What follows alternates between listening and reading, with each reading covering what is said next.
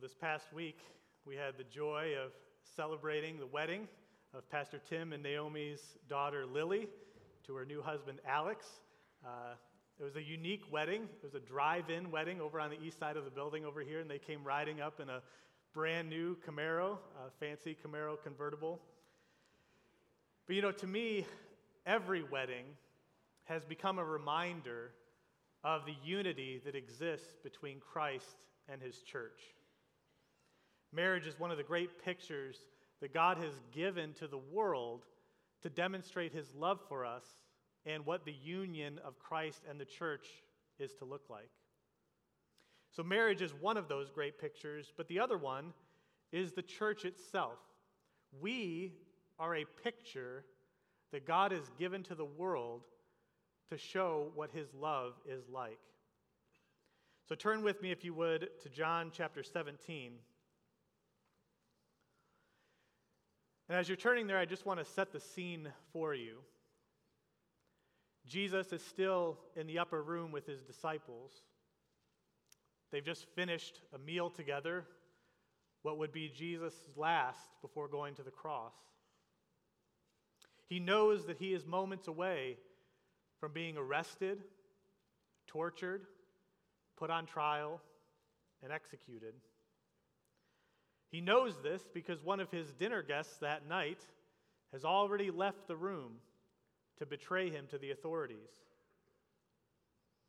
But in this crucial hour for our Lord, his concern is not for himself, but his concern is for his disciples. And so he spent much of the conversation at dinner that night telling them, Let not your hearts be troubled. He even gave them the assurance that in the world you will have tribulation. But take heart, he says, I have overcome the world. Not only this, but he's about to send them out on their mission. He's going to send them on a mission to make disciples of all nations. After he's raised from the dead, he himself is not going to go about as he had, preaching and teaching.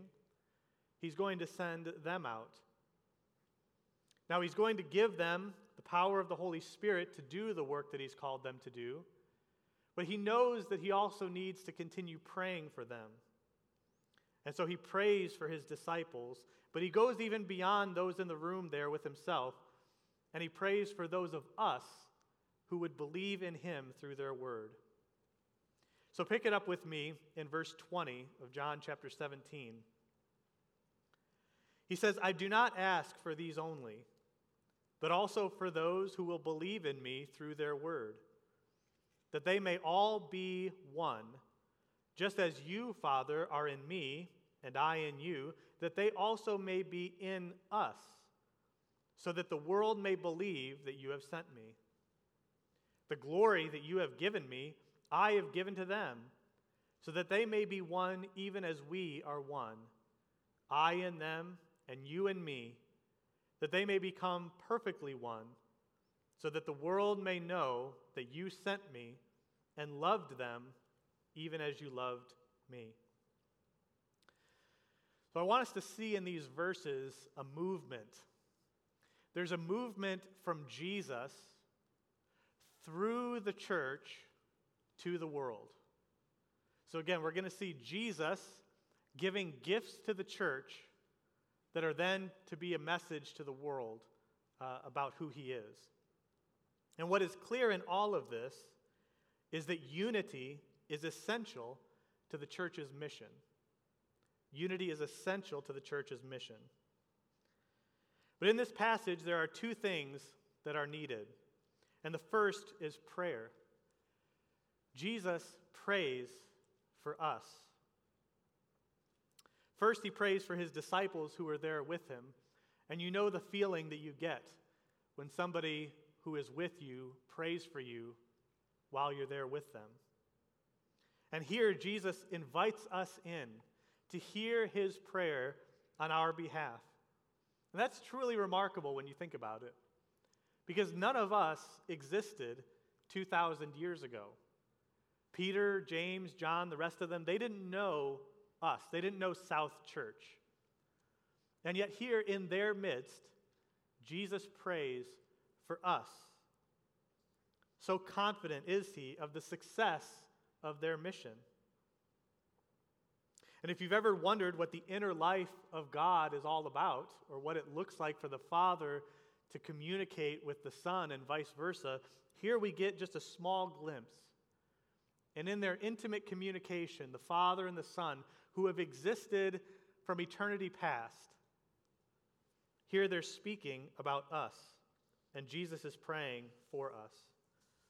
As Pastor Don reminded us a few weeks ago from James chapter 5, certainly the prayer of a righteous person has great power as it's working, and none has ever been righteous except Jesus alone. So, certainly, if this prayer is to be effective, if any prayer is to be effective, it's going to be Jesus. He knows that if we're going to succeed in our mission, He needs to intercede for us. Because the mission that He has called us to is not within our power to accomplish. God must accomplish the mission through us, and thankfully, through prayer and many other ways, God is committed to doing exactly that. And what's most encouraging is to know that Jesus, unlike us, he doesn't pray once and then forget about it.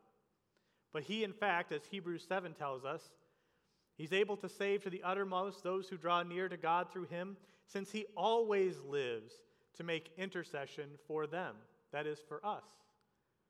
And I have to imagine that part of Jesus' ongoing intercession sounds a lot like this. Not saying that's all that it is, but it definitely includes this because he interceded so long ago. Again, in Romans, it tells us who is to condemn? Christ Jesus is the one who died, more than that, who was raised, who is at the right hand of God, even now, at 10.06 on Sunday morning, who is interceding for us. So, what is he praying for? Well, it has to be including unity. He's praying for our unity as a church. So that's the first thing we see is that Jesus prays for us, and he continues to pray for us. The second thing is perhaps even more remarkable, which is that he has given us his glory. Now, if you're familiar with the Old Testament, this is a staggering thing that Jesus says here. In Isaiah chapter 48, the Lord says, My glory I will not give to another. As we heard from Pastor Tim last week, the uniqueness of God, of the one true God, the Lord who is sovereign over all. And yet, here Jesus says, The glory that you, Father, have given to me, the Son, I have given to them. And that is all those who would believe in him. He has given us his glory. But what is he talking about? Does that mean that somehow South Church is made equal with him and deserving of worship the way that Jesus is? Of course not. So, what does he mean when he says he has given us his glory? New Testament scholar Richard Bauckham says the glory here is the radiance of God's character. When people become Christians, and even perhaps more so when we're assembled as a local church, we begin to radiate his character. We begin to think like him and act like him. We can love the way that he loves. We can be people of grace and truth. And that, and that can't happen merely in isolation as individuals. It happens in the context of Christian community. And for all the church's shortcomings, and they are many and they are well documented. But for all of the church's shortcomings, we are the ones that God has chosen to radiate his character in the world. This is by design. Jesus has seen to that. He has given us his glory. And this happens, we're able to radiate his character and display his glory because he identifies with us as his people. See, the good news of the gospel is not that we commit to God. The good news of the gospel is He has committed to us in Christ. He is our God.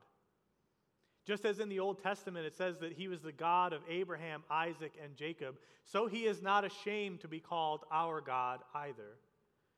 So closely does he identify himself. We call him Father, the God and Father of our Lord Jesus Christ. And because he has so identified himself with us, we begin to radiate his character. It's similar to the way they say married couples begin to look like one another after a period of time. Uh, mercifully, my wife has been spared that. But as God's people, the longer we're with him, the more we begin to look like him, the more we begin to radiate his character. So, those are the things that God has given us, that Christ has given us. He's given us, uh, He prays for us, and He's given us His glory. But He's done these things so that we might be united. But then we have to ask the question well, what is the nature of our unity? See, unity among people always exists around something. People aren't just united just for the sake of being united. There's something in the middle that unites people. So, for sports fans, uh, sports fans are united around their common love for their sports team or uh, common hatred for the rival team, whatever it may be. Uh, political parties, in the same way, unite around a platform or a candidate, or likewise against another party and their platform and candidate. But as Christians, we are first and foremost united around Christ Himself. Now, for those who first believed in him, who were there that night in the upper room, they were literally united around him. And you can picture it. Uh, this is kind of a faint rendering of uh, Leonardo's upper room. But you can see how they're literally united around Jesus. The thing they all had in common was him. And that was a physical reality for them as they're sitting there around the table. But how is it that we can be united around Christ? He's not physically present here. We long for his return, but he's not right here in our midst. So, how is it that we then become united around Christ? Where we're united around him as we believe in his word. We believe the word about him. This is the word of the apostles, the New Testament. We as Christians are united around Christ as we believe the word about Christ written down in the scriptures. And so we believe what people like John and Matthew and Mark and Luke and Paul, what they all wrote about him. But believe here isn't just a matter of thinking that it's true or agreeing with it.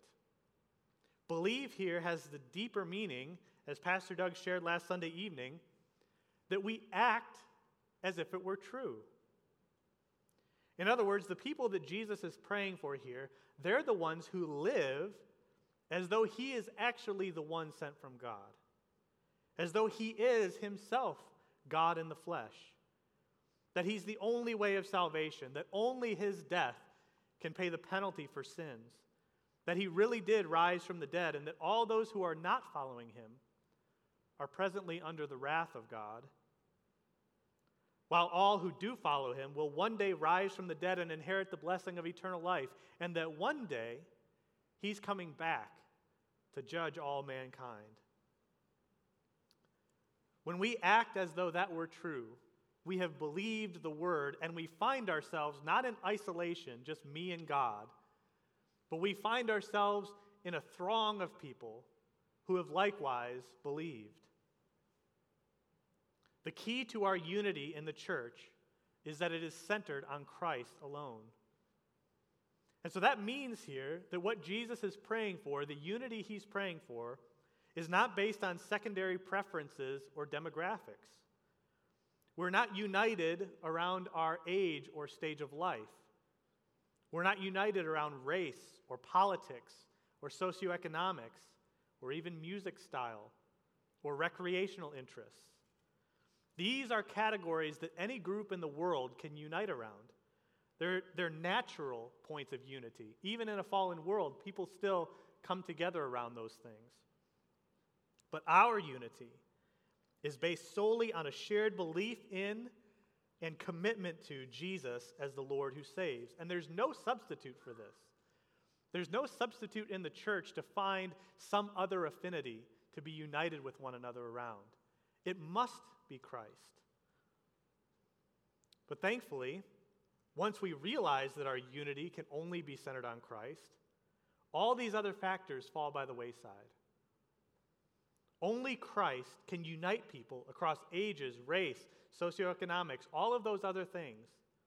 And He doesn't do it by eliminating our differences, He unites us despite our differences.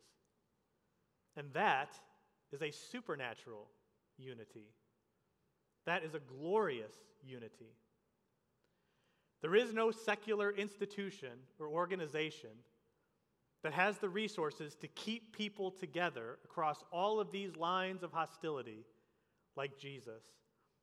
Only Christ has the resources to achieve that. As it says in Ephesians 2, He Himself is our peace, who has broken down in His own flesh the dividing wall of hostility and that Christ is the only one who can unite humanity like this is actually by design. Thus, our unity only can be centered around Christ. Everything else will fail. And one of the glorious things is that as we're united around Christ amidst our differences, we actually begin to reflect the character of God. We begin to participate in the life of God. That sounds like kind of an abstract concept. Well, God is triune. That is, He is Father, Son, and Holy Spirit, all distinct from one another and yet united. So the Father is not the Son. They are distinct. And the Gospel of John makes this quite clear in verse uh, 1 of chapter 1. It says, In the beginning, the Word was with God. There's a distinction there. The Father sends Jesus to do his works. Jesus here prays to God. And yet, the Father and the Son are completely united in love and in purpose. Also, in the first verse of the gospel, it says, The Word was God. Jesus himself would later say that I and the Father are one. And earlier that night at dinner, Jesus told one of his disciples, Whoever has seen me has seen the Father. Though they are distinct, and though they serve in distinct roles in the process of salvation, they are totally united in power and in glory, in love and in purpose. And that is, in effect, how God has established his church. We are distinct, are we not? We even have distinct rooms that we're meeting in right now. We have distinct giftings. God has created us with unique personalities and perspectives and talents. And supernaturally, He's given us spiritual gifts, as Pastor Doug read a moment ago, so that each of us has something unique to contribute to the building up of the body in unity. Our diversity serves to build us up together in one. And that is a radical, otherworldly unity. This is not some sort of polite coexistence. This is a divinely orchestrated unity. Again, as I said, we get very few glimpses into the inner life of God. But the scene that follows Jesus' prayer here in the upper room is one of the most intimate. It says, After Jesus prayed this prayer in the upper room, he and his disciples went out across the Kidron Valley and stopped in the Garden of Gethsemane. And there in the garden, Jesus prayed, My Father, if it be possible, let this cup pass from me. Nevertheless, not as I will, but as you will. So here's Jesus, equal in power and in glory with the Father. And yet he shows his deference and submission to the will of the Father.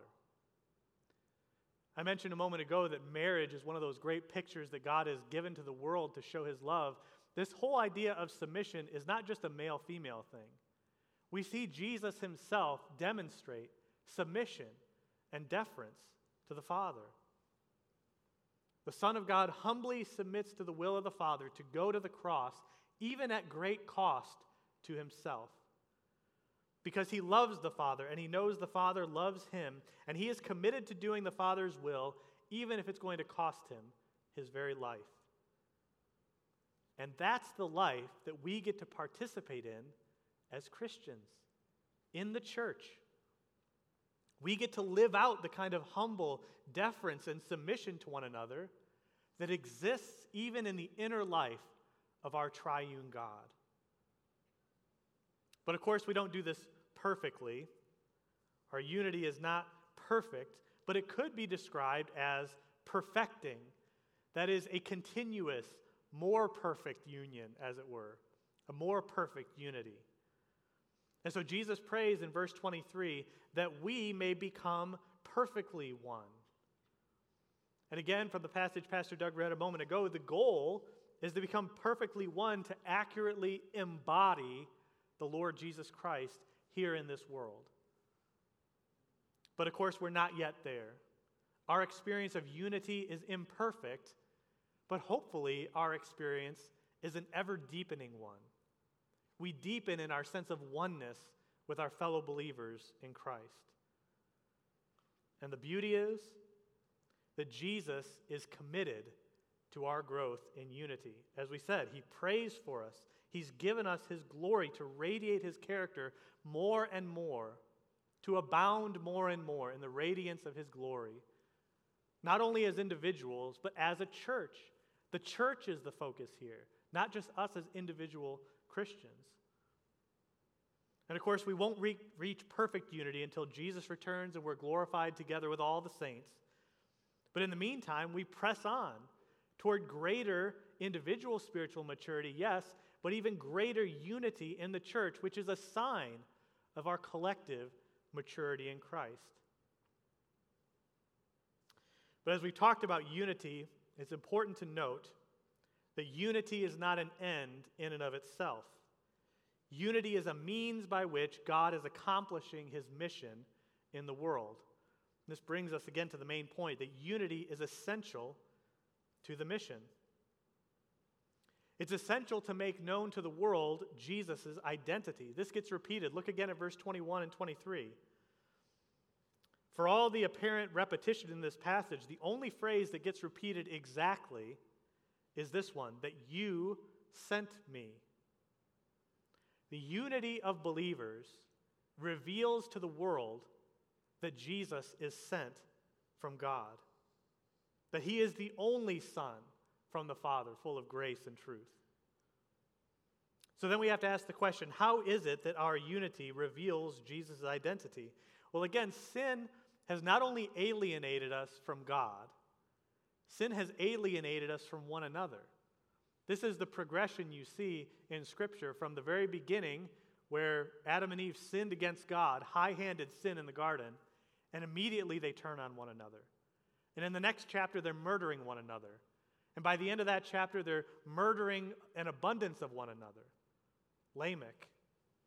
That's the pattern of humanity. Sin has alienated us not only from God, but from one another. And there are a thousand things out there to divide us, constantly dividing us, dividing the divisions between us. And Jesus redeems us not only by reconciling me to God, but by reconciling us to God.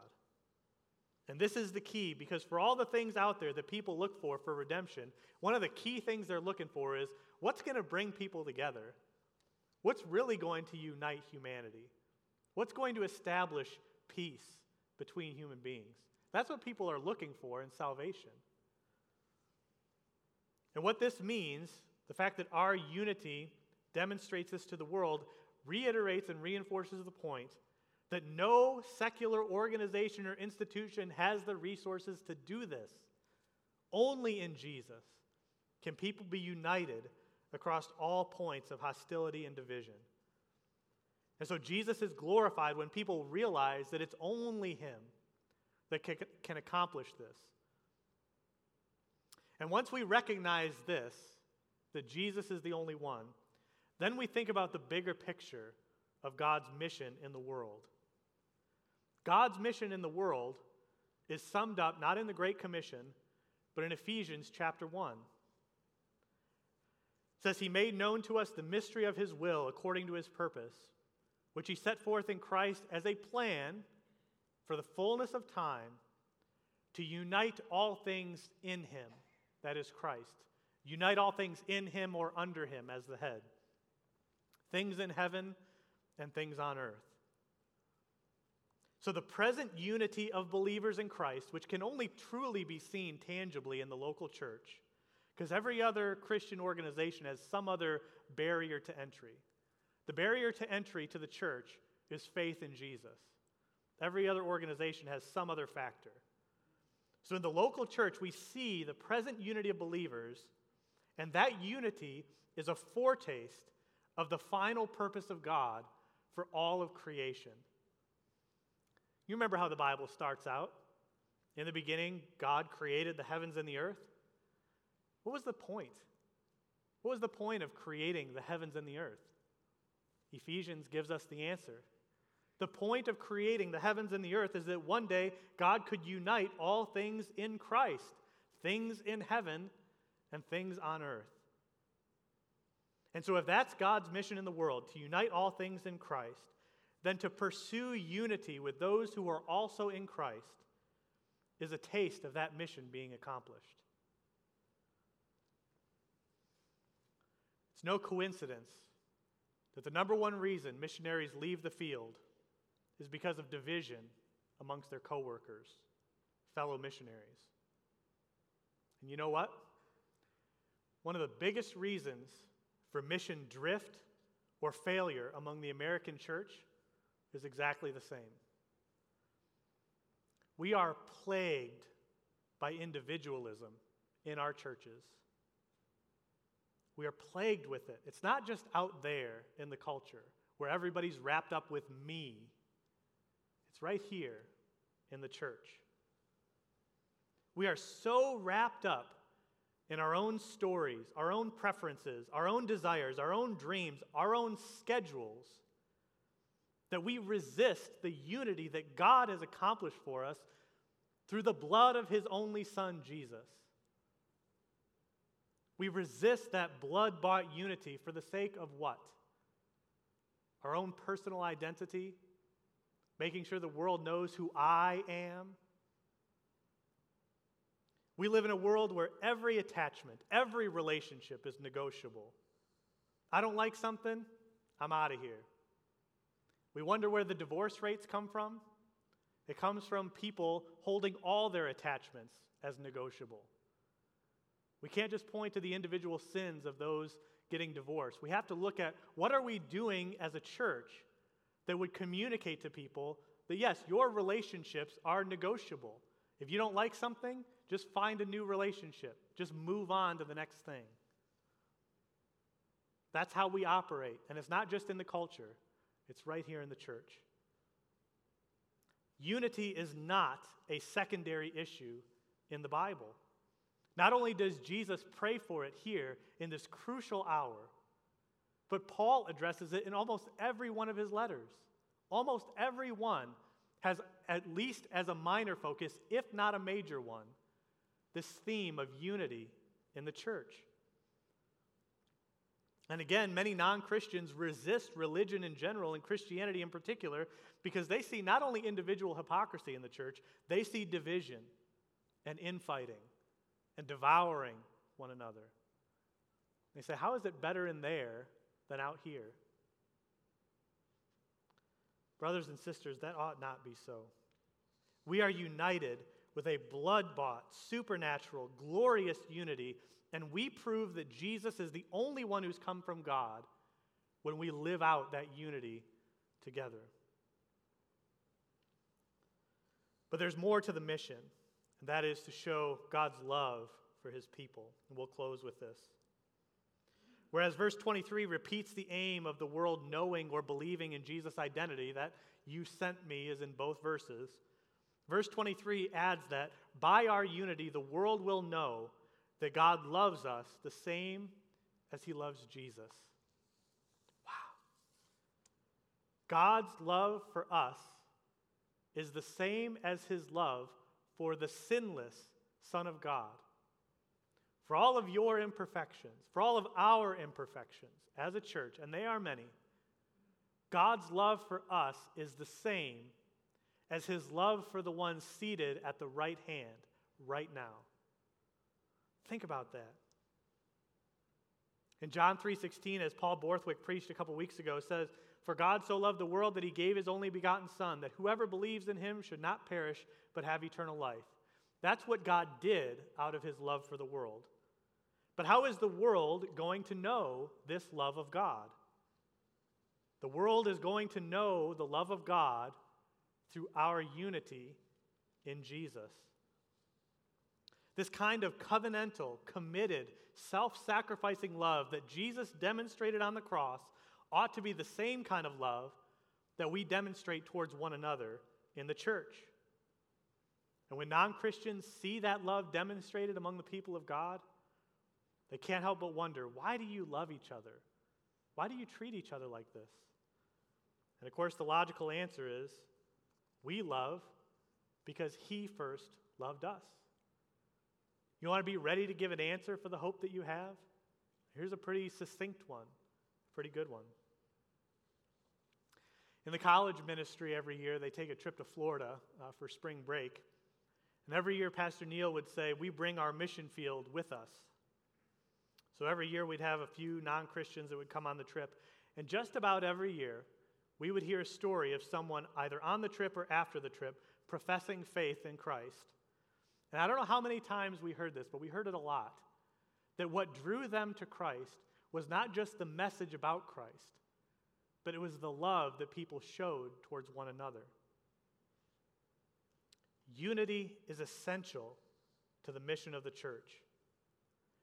And so I hope as we see Jesus' own priority in his prayer, and as you have opportunity to read Paul's letters, to see this emphasis over and over again, that we'll take our commitment to one another as Christians all the more seriously. And may God give us grace to do it.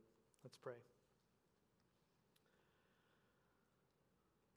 Our Father, as we consider these divided times in which we live, we're reminded that the light shines brightest in the darkest places. God, I pray for South Church that we would be a people united and not divided. And Lord, help our unity to be a true reflection, a radiance of your glory, and not just a mere polite coexistence that we so often settle for. But Lord, we know if we're to accomplish this, it must be through your power and your grace. So be with us now, we pray in Christ's name. Amen.